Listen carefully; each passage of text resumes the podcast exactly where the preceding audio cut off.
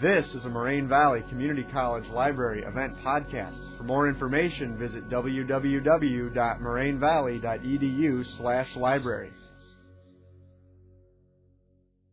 Okay, we're going to go ahead and get started. Thanks everybody for coming. My name is Troy Swanson. I'm the department chair of the library. Um, it's exciting to see so many people here. Um, this is going to be a fun panel discussion about a pretty serious topic. Um, I want to thank our panel members for giving up their time and uh, their expertise for this. This is our last event for the semester as part of our One Book, One College program on Confederates in the Attic, which is actually a book about how we remember the Civil War. Um, PTSD is a tangential uh, topic that's, I think, very relevant to our society today, but has been relevant um, in wars throughout our history. So we're tying that in as a way to update um, some of our discussions and uh, expand our program out into areas like psychology, since I know there's so many psych classes here today. I'll do quick introductions of our panel and turn it over to Nick, who's going to be our moderator.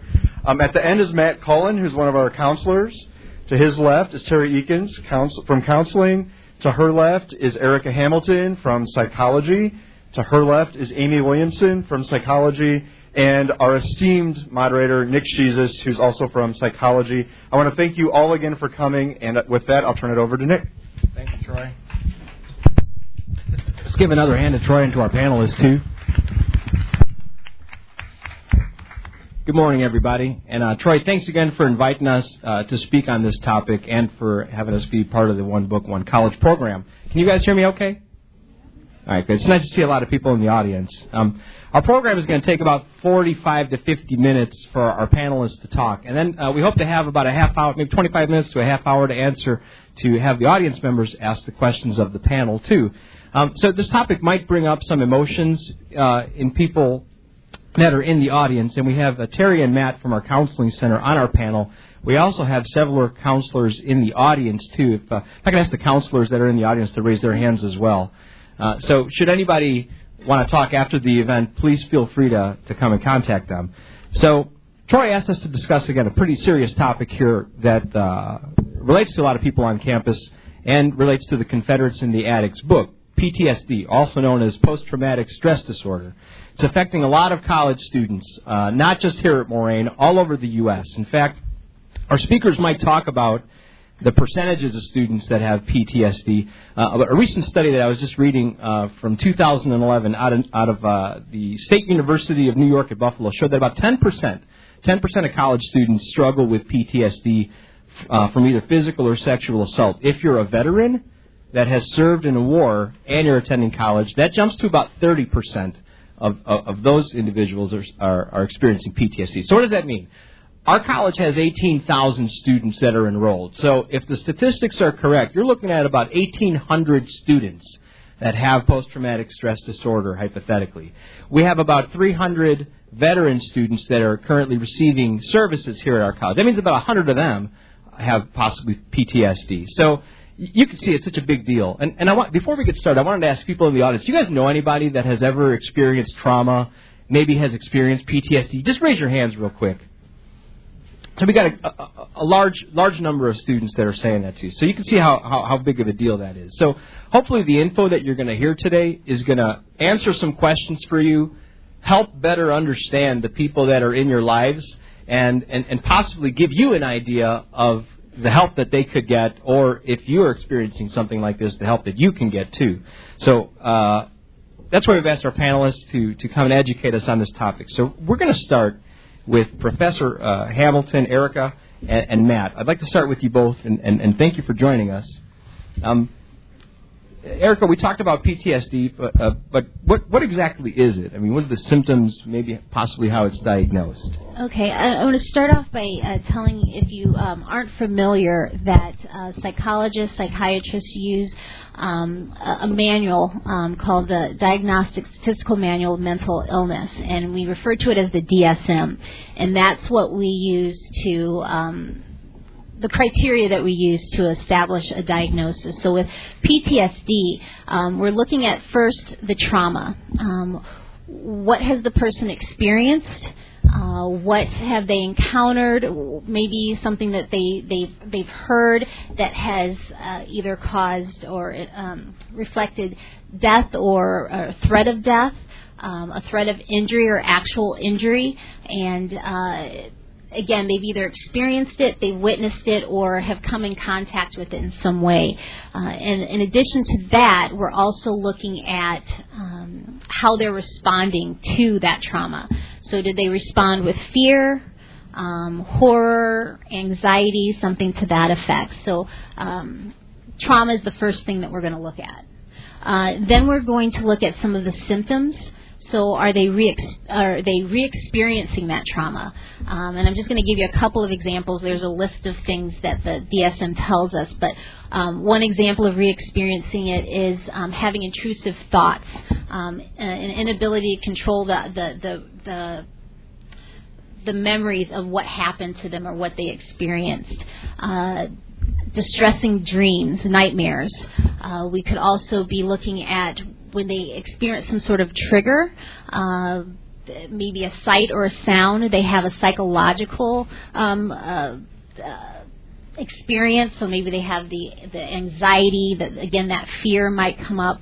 They may also have a physiological response. Uh, for those of you who've taken psychology um, and you've heard of that fight or flight response, that is triggered at the that the um, the sight or sound or the memory of the event. Um, so those are just a few examples of uh, re-experiencing. And then we can look at uh, an avoidance or a psychological numbing. So they are trying to perhaps forget what it is that they experienced. They don't want to think about it. They don't want to talk about it. They don't want to experience those emotions again. Uh, people, events, activities that are associated with that trauma they want they want to try to avoid that. They may try to uh, they may not try, but they may forget um, important aspects of that trauma, um, and they may just kind of separate themselves or distance themselves from uh, their normal activities. So. Those are some examples of uh, the the avoidance or, or the numbing that we see, and then finally we see um, symptoms like uh, problems with sleeping, um, hypervigilance, again, that flight or fight response is kind of always on, kind of always ready or prepared for something um, to happen. Uh, we may be having uh, difficulty with concentrating, and uh, so those are some of the uh, hyper arousal type of symptoms that we see. And then the last two things that I want to point out about PTSD is one, the, the duration of the symptoms. To be diagnosed with PTSD, we have to meet um, several criteria for at least a month. Okay, for a month period of time, we have to see these symptoms before we can give that diagnosis. And then with most of the diagnoses within um, the, the DSM, uh, the the symptoms have to be causing the person distress in their life, and not just in one area of their life, but when they go to, in, in the case of students, school, work, home life, building friendships or maintaining friendships, it's interfering with multiple aspects of their life, and um, that is something that we're, we're going to look for in the diagnosis. The one thing I wanted to mention, and thank you for your answer, that was that was uh, really informative. Um, if, if somebody doesn't experience PTSD. I guess what I'm thinking as I'm hearing you talk is that this is a pretty normal reaction to a really extreme stressor. So the abnormality here is going to be the stressor, not necessarily the reaction. Because if somebody gets sexually assaulted, physically assaulted, their life is threatened, you'd expect they're going to have some type of reaction from it. Right. Um, with PTSD, or I guess just with the trauma, we can all experience a trauma, and we're all going to have a reaction to that trauma, that experience but it, like what Nick is saying, uh, that our the reaction to it is going to um, have an impact on how we experience it and the extent to, of, of of the the extent to how we're dealing with it. How long how long does that um, reaction last? So that re-experiencing. Some people may re-experience what they what, what, the event, but it may not be ongoing or long-lasting. Um, so I, I've read that there's some some people who are struggling with um, whether or not we could, should consider the trauma the actual part of the diagnosis. That's and true. I don't want to go too far into that, but um, they're re- they're revising the DSM, and that's one of the concerns that they have is that we're focusing too much on the trauma. and We should focus more on the symptoms. So. Um, no, that's depends true. Depends on who we're talking to in regards to how important that trauma is. And the symptoms, how long they last too. If those symptoms that you talked about last for less than a month, you're looking at acute stress reaction. If they last for more than a month, then that gets changed to PTSD. Uh, but uh, to dovetail on what we're talking about here, so you got two people who experience the same trauma. One person gets PTSD or has the symptoms. Another person does not get those symptoms. Uh, how would we explain that type of difference? That to me is, is a is an interesting question. It's a question that comes up a lot, but it is tough because there's lots of varying opinions about it.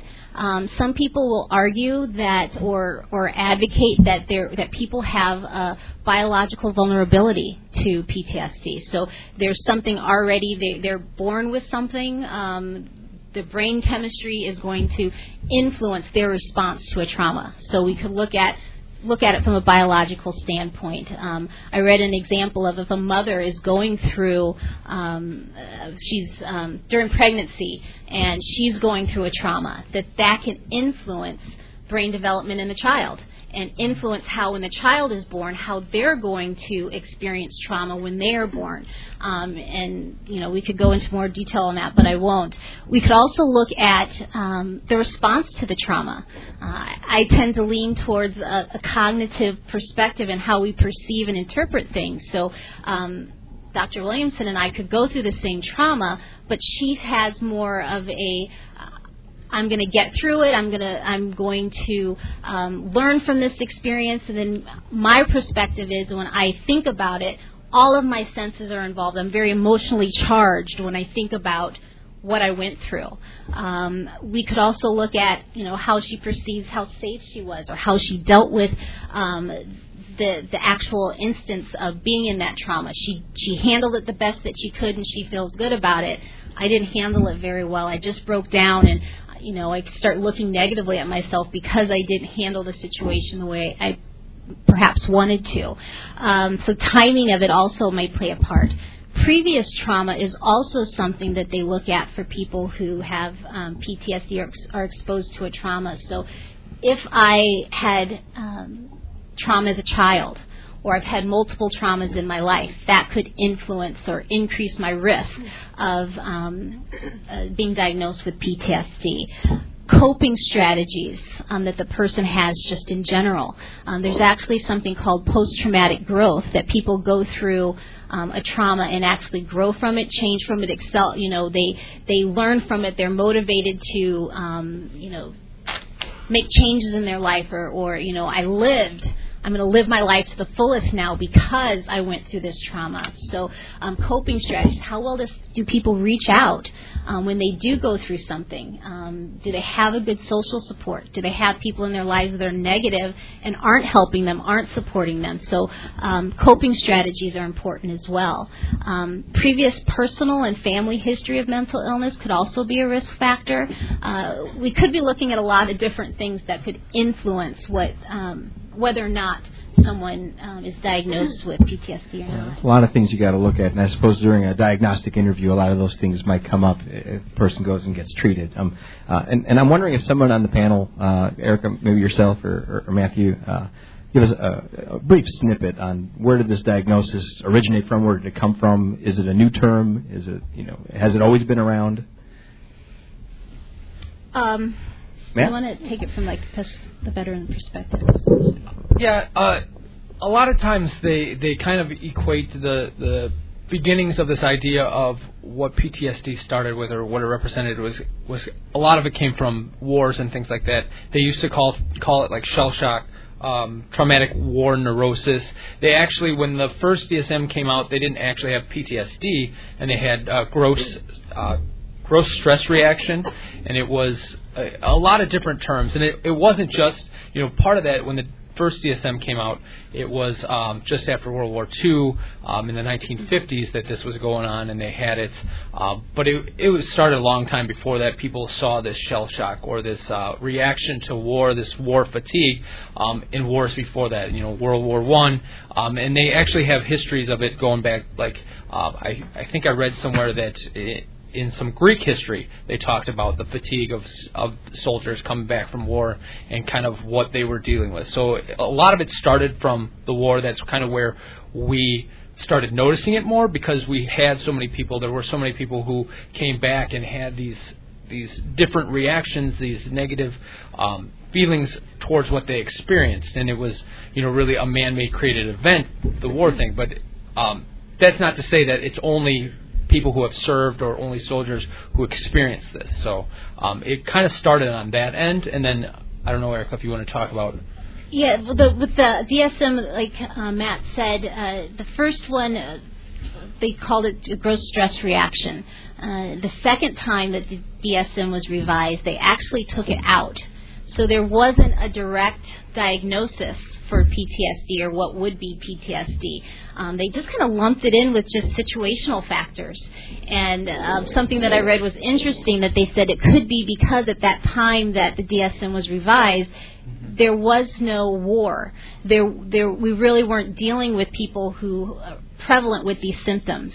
Uh, third time around, 1980, when the DSM-3 came out, uh, they were dealing with the after effect of uh, the Vietnam War. We're seeing a lot of people because there wasn't a diagnosis in, um, in between there. Were the walking wounded, people who needed help and weren't getting the help because we didn't really know where to classify them.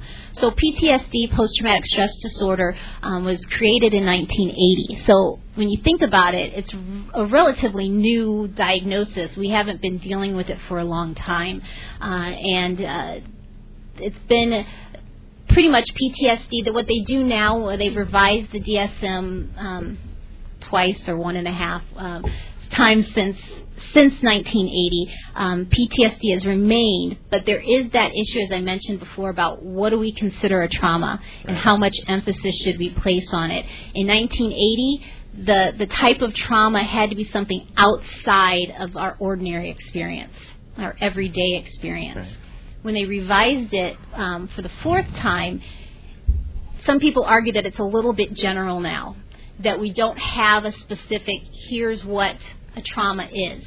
Uh, and things that might be more of a normal reaction or a normal experience can now become PTSD if you perceive um, an injury to yourself, um, if you respond with fear, um, horror, dread, anxiety, and some people aren't comfortable with that because we may see an increase in, diagnose, in, in a diagnosis of PTSD. They're revising the DSM now, and um, there are going to be some changes. Um, they're not. I don't know if we're 100% sure what those changes are going to be, but I do know that they're looking at that aspect of what's a trauma, and um, I did look up to see if I could find out what are they changing. They may take out that idea of you have to respond with a certain emotion. Um, there's still that trauma that has to happen, but they're also going to narrow what a trauma is. You can't just necessarily hear that um, some person off the street or you listen to something on the news and all of a sudden that had an impact on you because you perceive trauma. They're going to take that out. Currently, you could potentially be diagnosed with PTSD because you saw something on TV. Um, they want to scale that back and say it has to happen to you or someone who's close to you. That's true. So. We'll, we'll see about the major changes that the DSM-5 is going to be bringing us up, uh, bringing up here. And uh, Matt, I know we're talking about uh, we're, we're talking about veterans, and you have to imagine this has been happening ever since the Civil War time. But we, you know just recently started categorizing it. And uh, uh, and and, and I, would like to ask uh, for anybody in the audience that doesn't know that we have a counseling center. We have a counseling center here on campus, and if you could tell us where where the counseling center is. Sure. Uh, the counseling center is located in S202. The S building is the one with the big clock on it, um, and we're on the second floor. Um, it's right across from academic advising. So if you ever go see an academic advisor, we're right across the hall. Um, included in our office is the Job Resource Center. But we do uh, all types of counseling. We do the career counseling. Um, we do academic counseling. So if you're struggling in classes or you need help um, getting connected with resources, we can do that. Cool. But we also do personal counseling. We do short-term personal counseling to help um, students either um, deal with some things pretty quickly that are coming up for them that are getting in the way of their academics, um, or if it's a long-term thing. And um, we do we have had students who uh, have presented that have been dealing with PTSD Um, and usually we like to connect them with uh, an outside resource in the community, something that's going to be beneficial for them with with um, with people who are experts in that, like either with EMDR, which I know somebody's going to talk about, and um, you know, uh, prolonged exposure therapy, things like that, that that'll be really beneficial for them. True. So.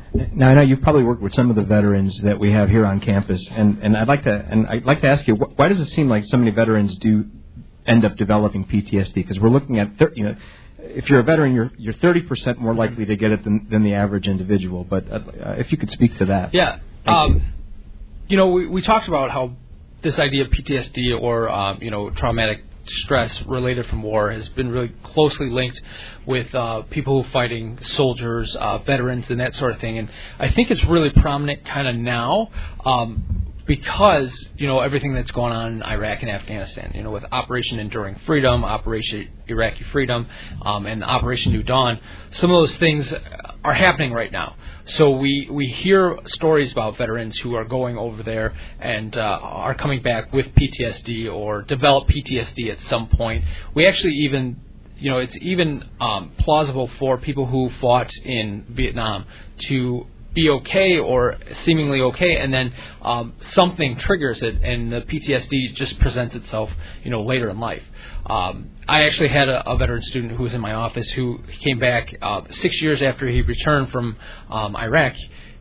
Something triggered it, and uh, it, it, was presented. So um, it is possible. We see it a lot of times because really, when you think about it, and um, I was in a training over the summer that uh, kind of addressed this. That 100% of the soldiers going to uh, Iraq or Afghanistan or to fight, 100% have the possibility of developing PTSD.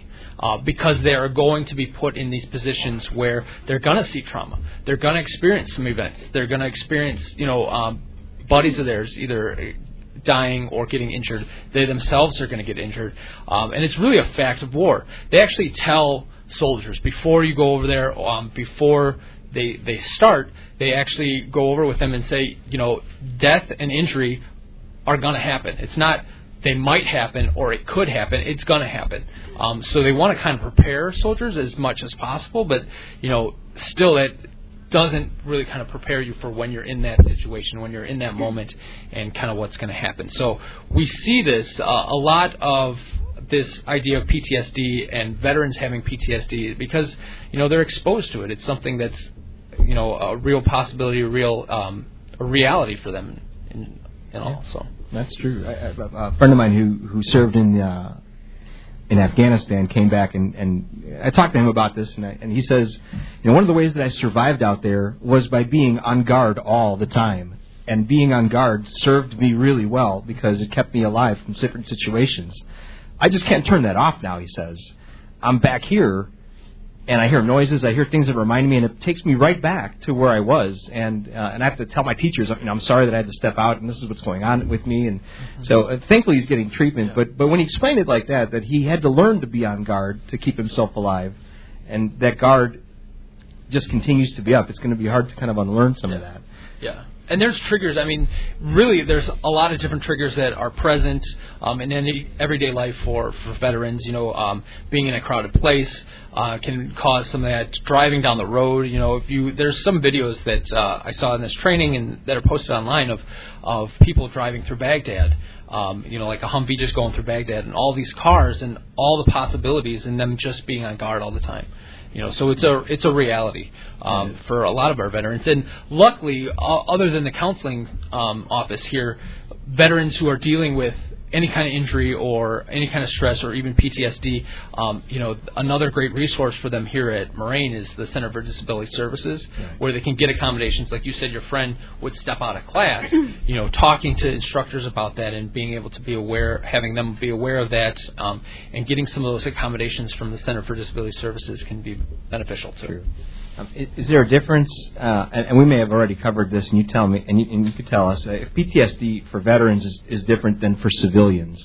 The the simple answer is no, it's not. the The idea is that again, there was this idea that maybe PTSD was a veteran related thing and it was much more so and it's just because they have the the reality the possibility of experiencing that but um, it's pretty much the same the the difference really might be uh, more cultural than anything. You know, uh, how veterans um, want to feel or don't want to appear weak, um, how how they're afraid of what kind of stigma might come along with that if they do acknowledge this or if they do tell somebody about it.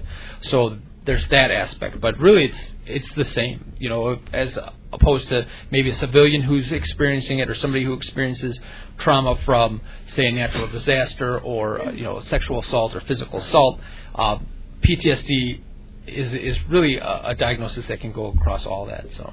so. what you're saying is that, let's say hypothetically, the, the the, the folks in New York or on the East Coast that have experienced the loss of their houses, the loss of their lives, yeah. people, loved ones, th- their trauma is going to be similar. They're, they're going to have similar symptoms. Mm-hmm. It's just that veterans tend to be exposed to more trauma. Right. The veterans, it's it's it's there. Okay. You know, um, but yeah, the, I was talking to Terry before this. You know, with Hurricane Sandy, um, I had heard of a story, a really sad story of a family trying to get away, and a branch fell on the parents and killed the parents right there. And you know, that's PTSD is a real possibility for those children because they experienced that traumatic event. Thank you. So. Thank you so much, mm-hmm. um, Dr. William, D- Professor Williamson. Um, we know that ethnicity and culture can play a role in PTSD, and uh, and, and, you may have had some experience treating individuals with PTSD in your past. So we might ask you to take the lead on this one. But uh, what, what ethnocentric or ethnocultural issues uh, do we encounter in regard to PTSD? Okay. Um, I, I guess I'd like to look at it from a Western perspective. So in our culture, we tend to think that pain is bad. And pain is something that should be avoided and gotten rid of as soon as possible. I mean, as soon as you get a headache or something, pop an Advil. You know, I mean, we, we're we're not very tolerant of pain in in the culture, and so um, there's this sense that we should avoid pain, and part of the symptom of PTSD is this is this avoidance. And in a lot of ways, it's socially sanctioned. So we, we agree that people shouldn't be in pain for very long. And we kind of pathologize it and say, if, if you are in pain for a long time, what's wrong with you? rather than looking at it as, you know, human suffering is just part of the condition that we are all dealt, and we have to kind of find a way to, to fit it into our culture. So, um, each culture has ways that they work out distress, and for the most part, our, our culture says we should suppress it. And that's part of the issue then that comes up with PTSD is many people will uh, have a trauma, particularly early in life, and not be able to work through it and, and, and process it. They just hold that in, and that becomes a problem later on when there's um, a later trauma, like for instance with a veteran, um, something called complex PTSD. So you have somebody who had something happen early on and they never worked through it, and then later on they're exposed to another trauma and it makes them more vulnerable to, to react to that. The other thing we do in this culture is say, it's in the past.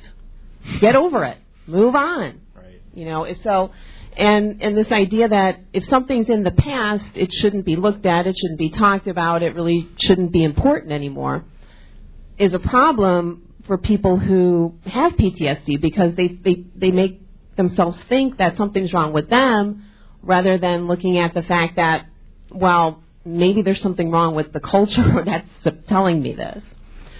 The other piece um, is has to do with the way men and women and, and different groups are valued in society. So, for men, um, there's there tends to be a need to suppress emotions, and so again in our culture, like Matt was saying, if God, if men are showing these symptoms, then are they considered weak? What's wrong with them? There's a problem, and and they should be um, they should be able to just pull it together, kind of thing. And the other issue then becomes that um, it gives us the impression that men are doing better when they really aren't. And so it might take longer to identify. For women, on the other hand, um, there are twice as many women who have PTSD as men. So women are more vulnerable to this. They're at increased risk for trauma across the lifespan. And the good thing about women is that they're taught to process. So in our culture, women are allowed to cry, women are allowed to be reactive, and that's that's a little bit more helpful for them in the sense that it's easier to work through. So we we need to work through our traumas. We need to cry, we need to scream, we need to re-experience it with safe, supportive people if we're going to be able to work through the trauma. And culturally, again, that kind of goes against with what we're taught and what we believe. So there's this conundrum that we have to deal with. Awesome. Thank you. And there's a lot of a lot of factors to look at when, when you talk about this, and, and you're talking about the rigid male socialization that could play a role in in, in how it gets treated, how and, and, and if somebody gets treated. And the good news is that two thirds of people who have PTSD eventually do get treated for it. They don't go right away. They don't go right away. And, and, and just like anything, you would imagine once things start getting bad, once things start to interfere with your life, that's when people get treated. However, two thirds of people do get treated for it. And and in treatment, and we might talk about what some of those treatments are, but what kind of issues do do come up in treatment for people with PTSD? Okay, um, I'm just going to talk about some personal experiences that I've had um, working with people who have survived trauma, trauma survivors that I've worked with over the last um, eight years or so. And some of the things that tend to come up, um, one of the big things is that trying to move past the idea that this is something that was done to you. So somehow you're a victim. And so moving past that and, and helping the person to um, become empowered and feel in control. That, that's one of the, the biggies. The other one is educating the person about um, the reactions and letting them know they are not crazy. They are not losing it. There's not something wrong with them. That this is a normal reaction to an abnormal situation that most people would have difficulty coping with. This isn't a problem with you. And so trying to help them not to internalize that um, and let them know that even the strangest behavior is an attempt to problem solve. When people are suffering, when people are in pain, they do what they can to cope. And some of those coping mechanisms may look bizarre and strange and, and be um, what we consider somewhat malfunctional, but they they're doing it to try to work through whatever it is they're going through. Um, the third thing is helping them change the relationship to the memory.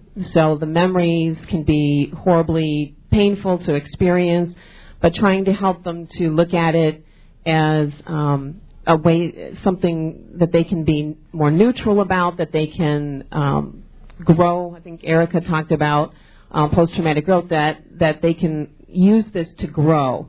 Um, I was watching uh, half the sky. If you guys have seen it earlier this week, and um, it's about uh, a lot of it has to do with sex trafficking of women. And one of the the women who had been sold to a brothel when she was nine um, was rescued when she was about 14 and um, her parents wouldn't take her back because she was had shamed the family by by being sold to this brothel. So a very interesting cultural aspects to it. But anyway, um, what she chose to do was go in and rescue other girls from these brothels. So she was able to take her horrible trauma history and the pain that she experienced and turn it into something meaningful, turning in, turning it into something that was going to help other people. And that's also one way to help people move through it. Um, the couple other, or one other thing, um, is helping people to come up with self-soothing behaviors. A lot of times when people are traumatized, they they'll do anything to reduce the tension that they're experiencing. So they might be using substances, drinking alcohol, um, overeating, sleeping too much, whatever whatever they're doing to avoid those avoidance behaviors.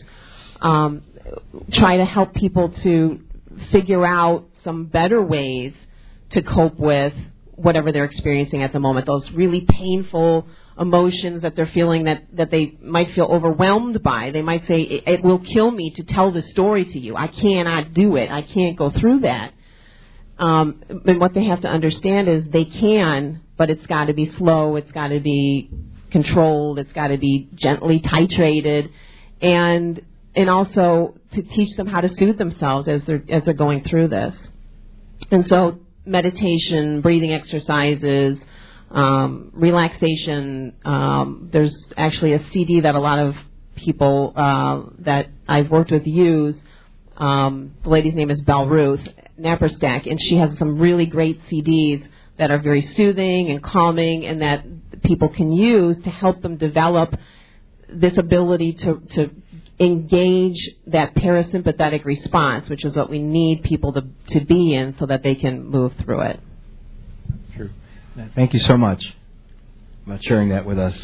Um, I, I, know that some of the traditional ways that PTSD gets treated, uh, should somebody choose to take medications through a psychiatrist, they could be on anti-anxiety medications to help suppress some of the anxiety. Um, fa- uh, it wouldn't. It, uh, it would be common to be in family therapy to help the family learn coping strategies to, to cope with the individual and uh, and also to cope with some of the trauma. Group therapy is also helpful. You might have uh, a lot of people who are experiencing PTSD being group therapy too. One of the most common treatments is exposure therapy, where you take the client through the experience. You have them talk they talk themselves through it. They might start experiencing some of the trauma again, and then you couple that with behavioral, uh, with relaxation therapy, where you help somebody breathe. And Amy, you had just talked about that, where you kind of help the the individual with some self-soothing exercises as they kind of go back through the experience. And, and according to research, that tends to be one of the most helpful techniques as well.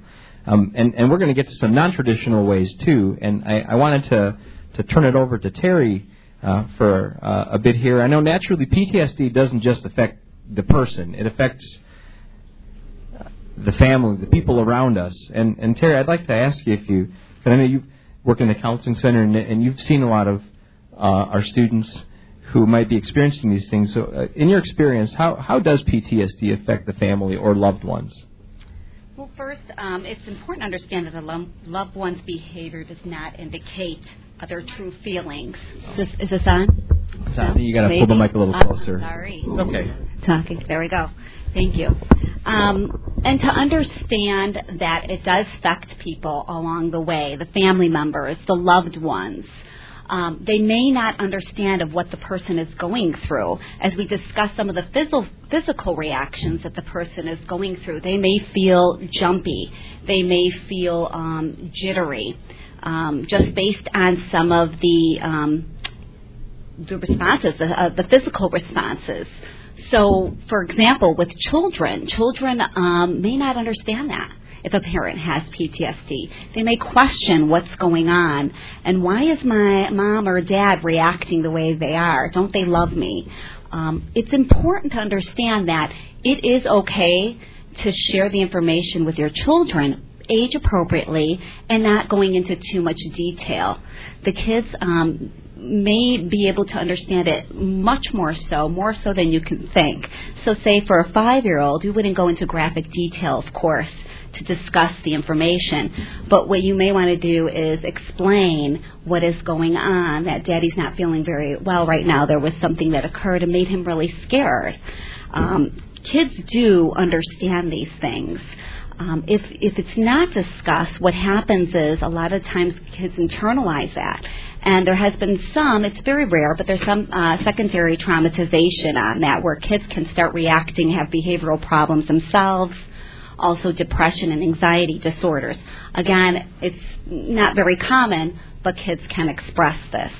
Um, loved ones can feel um, that they've been alienated. They may feel that the person that they once loved uh, the joyous times that they had, the person's not reacting the way they should be any longer. Um, the intimacy is no longer there because the person with PTSD may be depressed, obviously, and um, kind of hold back. And this can be very difficult. What's important to understand is really, as a person, uh, as a supportive uh, person with somebody with PTSD, is to understand what are some of the symptoms they may uh, experience. And really, as um, Nick had stated, family therapy is extremely important if you can get through something like that, and couples therapy. Individual therapy should be dealt with uh, with the individual with PTSD, but it's important to include the family members too to kind of understand how do we work as a family system or couples. um, because it does affect the person greatly, the people around them. Awesome. Thank you. Um, is anybody here taking a Psych 205 class, an abnormal psych class? Okay, a lot of you guys are. Wonderful. Probably with Dr. Williamson. in your textbook, your textbook is going to say that the behavioral treatment, exposure treatment, is probably the most common treatment for this. Um, and, and, and we may ask Terry, if, if she can, to share with us what are some non traditional ways to treat PTSD. Okay. Um, actually looking this up, I, have always been into alternative medicine myself, and looking up, I've seen the Veterans Affairs also very much on board with this treatment. So it's great news to hear. Uh, some ways that they've been utilizing, uh, some things have been herbal therapies. Um, but other ways that they've really, uh, other things that they've used is acupuncture.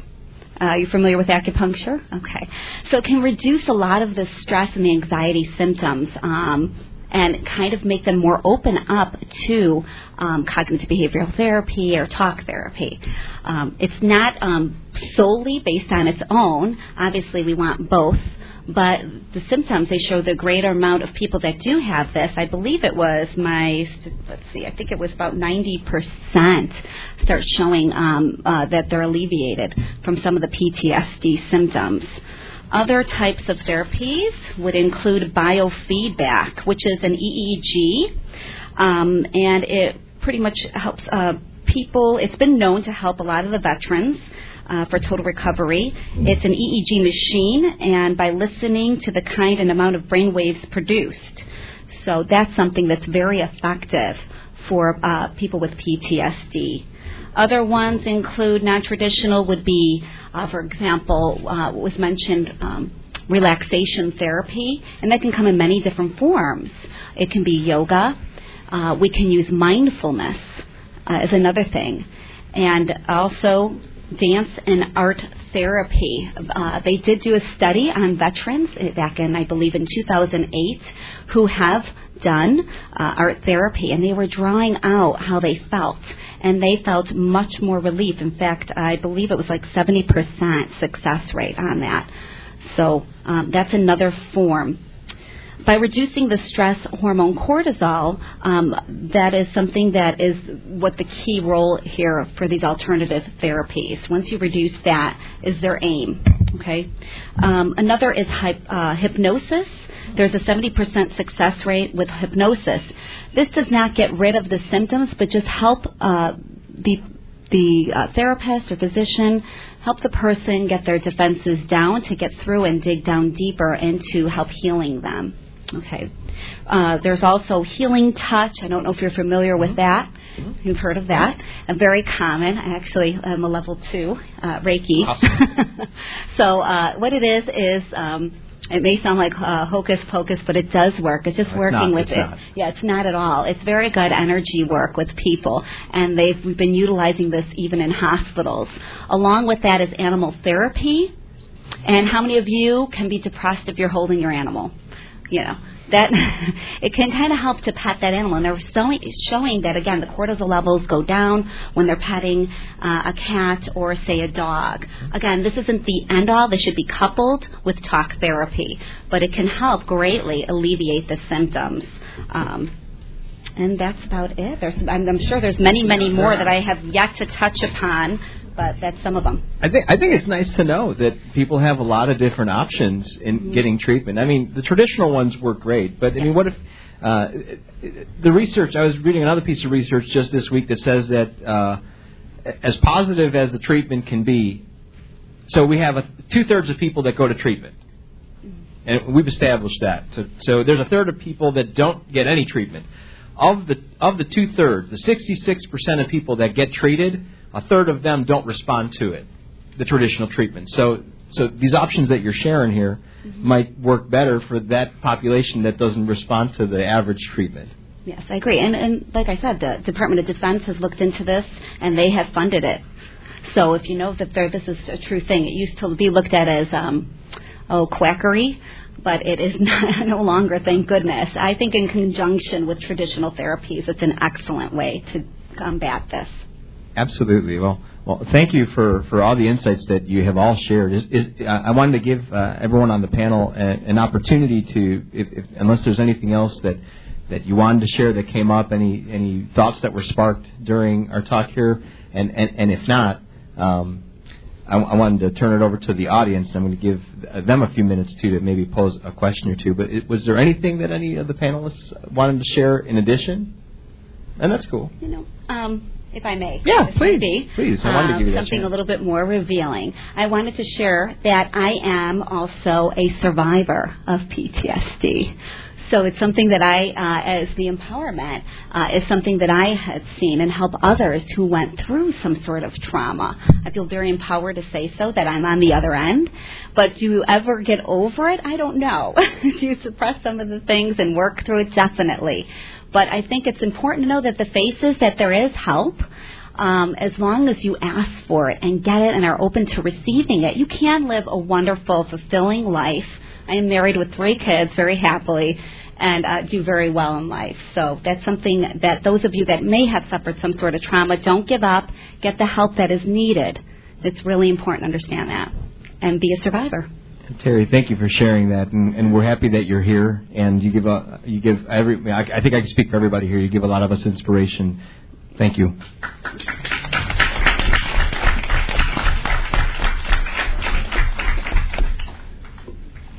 I'd, I'd like to take a minute. I'd like to give the audience a minute to to think about a question that you'd like to ask our panel. So I'll, I'll come back to everybody in about a minute, but I want to give you a minute to process and to think of something that you may want to ask.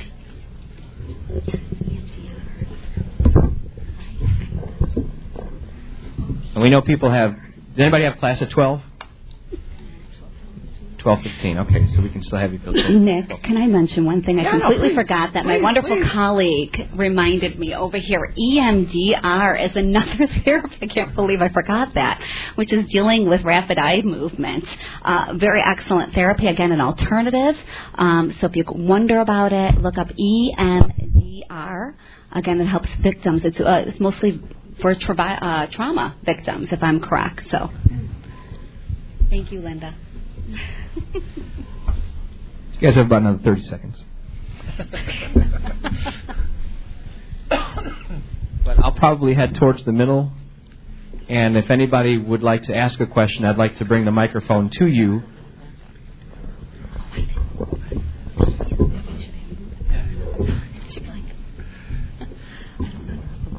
And I'll probably hold your mic for you if that's okay. But please, please, uh, for anybody on the panel.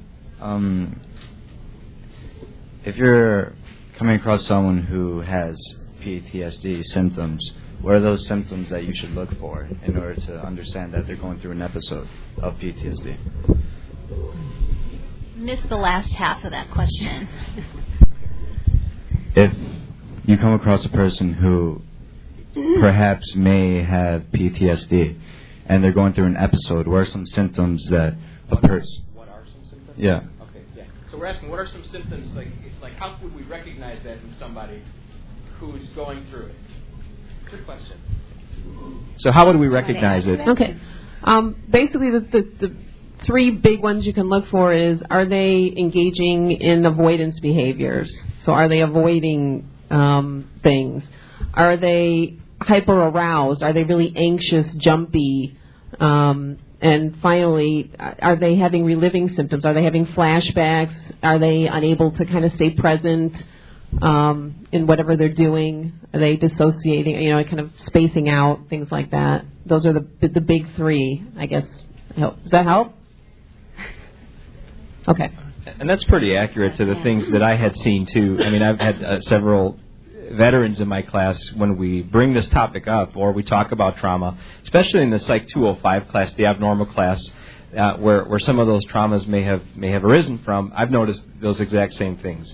Students leave class, they avoid the discussion, or you can see they start emotionally start uh, their their their their brain starts activating back in attack mode, and you can see them starting to get tensed up again. So that's how you might see those things.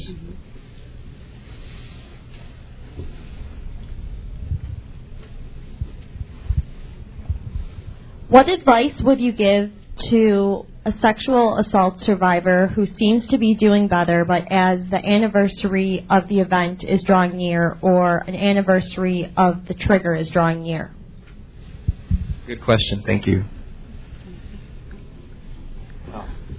Okay. Well, I think first is um, making sure that you do seek assistance uh, is imperative, right? That support a support group. We have great support groups in the area.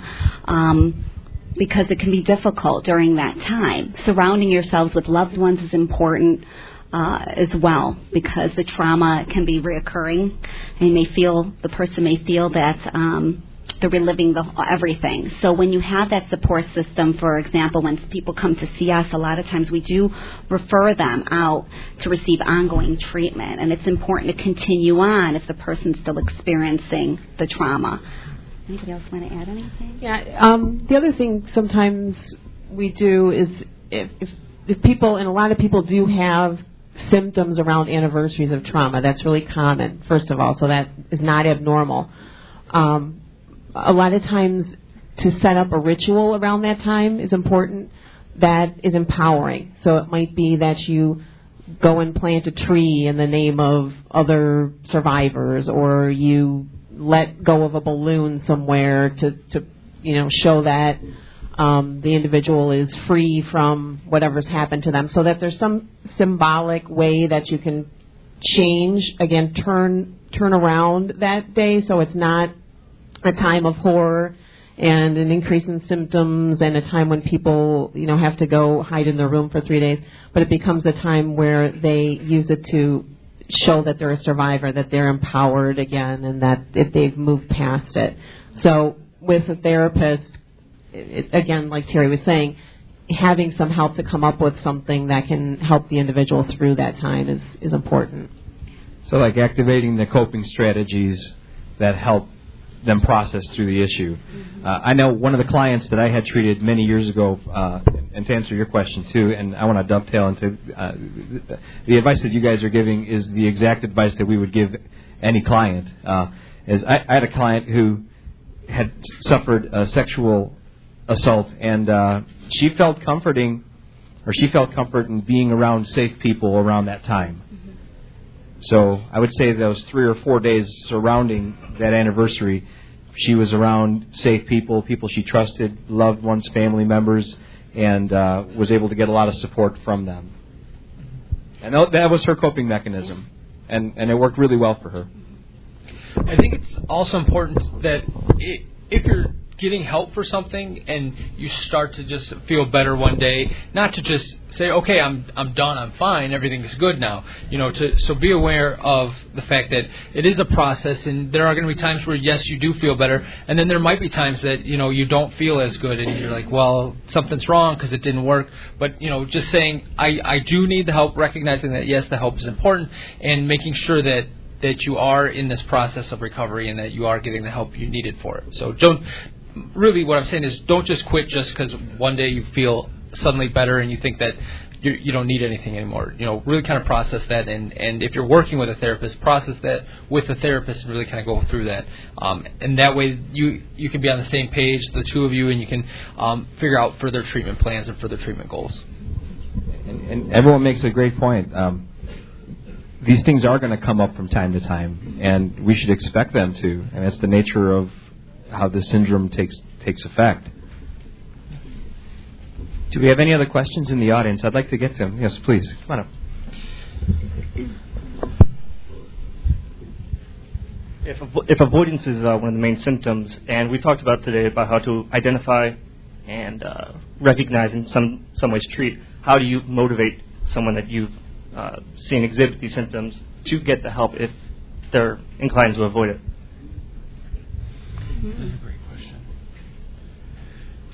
question. Well, it's like I, I guess you know, like I hate to answer it with a joke, but I'm going to try to do that. Um, you know, it's like the old question: How many therapists does it take to change the light bulb?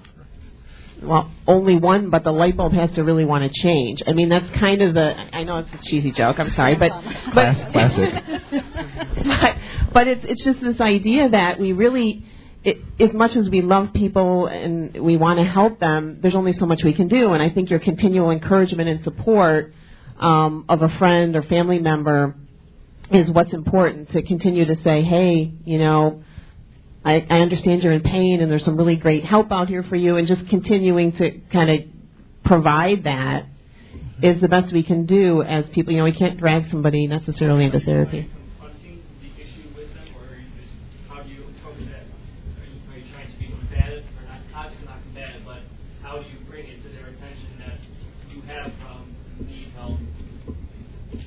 That's a tough one. So what you're what we're asking here is is kind of having the person exposing it to them when they don't want it to be exposed to them, right? So someone's avoiding the issue, they don't want to talk about it, but you're bringing it to them. And and I don't know if there's an easy answer for that. Uh, I've I've had clients who are not ready to talk about it, and I have to be okay with that. At some point, we're going to have to, but uh, if somebody doesn't want to, we certainly don't want to cause them more trauma. But uh, I, I don't know if it's fair to say if their avoidance works for them, or if it's one of the ways that they cope, should we let them? Should we let them avoid? Should we let them not talk about it? I guess when they're ready, they're going to. As a, I'm, I'm not speaking as a clinician, but as a friend, um, they're they're they're re-experiencing anyway. They they are having they have to have at least one symptom of re-experiencing the trauma.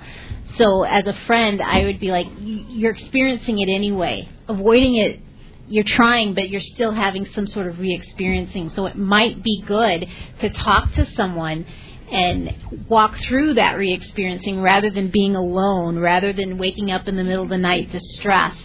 So coming from it, I would try coming it from at that point of view that you're you're already experiencing it, you're already going through it. Mm-hmm. Go through it with someone who can help you through it rather than doing it alone, and try avoiding it someone can help you get through it so that it doesn't have the same um, uh, again emotional charge to it as it does now because you've you've worked through it with someone.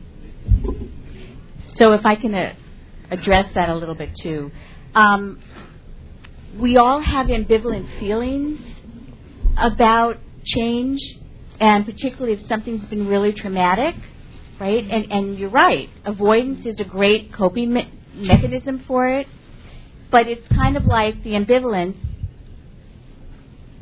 If you press down on one, the other pops up. So if you confront too much, they're going to become more avoidant.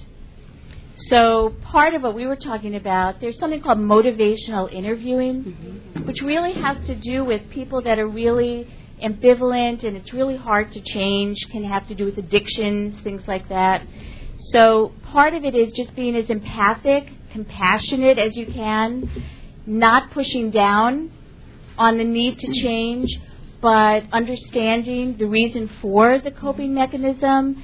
Um, people get anxious about change if there's a threat. So why would somebody want to deal with you know, the uh, rethinking of the trauma, right? So being a friend and just creating a really safe place for somebody to feel whatever they're feeling, that it's not going to create a threat or risk of feeling those feelings is helpful. So, does that help? Yeah, no, mm-hmm. And then seek a professional. yes. Um, there's a book called Mo- Motivational Interviewing by Miller and Rollnick that if any of you wanted to get access to, kind of gives some of these strategies that um, helps you to um, handle ambivalence. Thank you. Uh, we have Connie, uh, Professor Connie Strand in our in our audience as well, who wanted to share some insights as a former therapist, I saw a lot of police officers in my office with PTSD. Again, that fight or flight, mm-hmm. um, you know, and uh, so a lot of police officers uh, suffer from this also. And then now I do a lot of grief work. And as you're describing PTSD, I see this in people in my groups just going through the death of a loved one. Didn't have to be traumatic, you know, it could have been their husband that died of cancer. Um, they still go through a lot of these same symptoms and uh, you know why I run a support group for grief. So you can see this too in just people with uh, normal grief reactions also.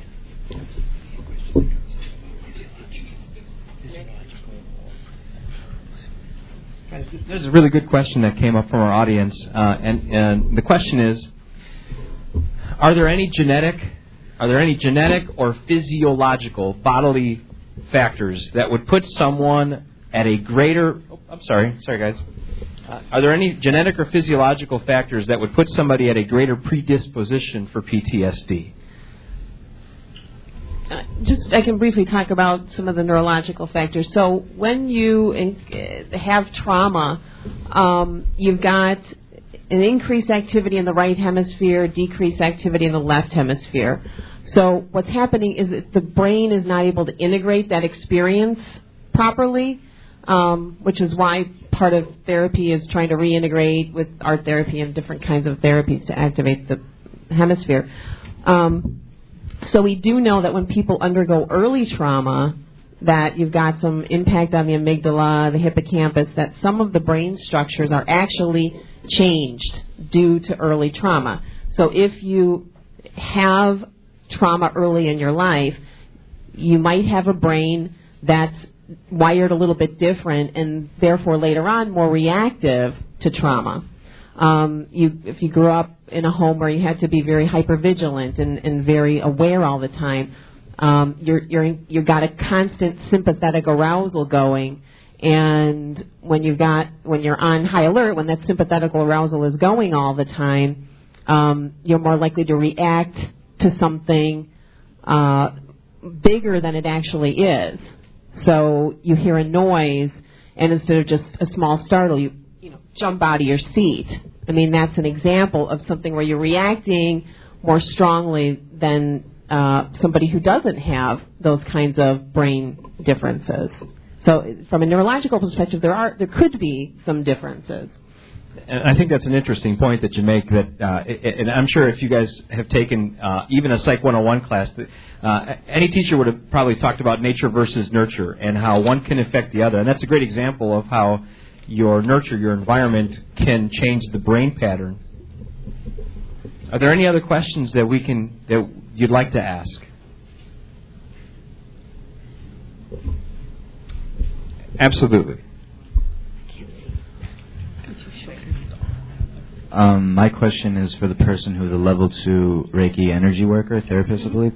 Um, is there a reason why you pursued that specific type of therapy through energy work rather than the traditional medication, pop the pill, and hope that the antidepressants um, are effective? Um, what's your personal opinion from traditional medication to non-traditional medication? Good question. Um, I didn't use it for myself to treat my PTSD, um, but I, what I do see is meditation. Um, you know, there is a higher rate of anxiety once you do have PTSD. I think, at least I could speak from my own experience. Um, so working with energy work um, has really empowered me to help others. I've always wanted to be able to help individuals once I went through something like this. So I wanted to find other methods to help them. So that's how I got interested in alternative therapies um, and seeing some of it that does work. Um, so it wasn't necessarily used for myself. But um, have I used it on survivors? Uh, some, yes, I have. But again, coupled along with other um, modalities, I think is very important. I don't think it's just exclusive to. I think you need a bunch of different methods to assist with something like that. I think we got to consider too that uh, some people may choose to go the non-traditional route because I'm sure everybody knows this that medications come with side effects, and the anti-anxieties come with side effects. The antidepressants come with side effects too. And then there's sometimes there's medications for the side effect. So there's a medication for the medication.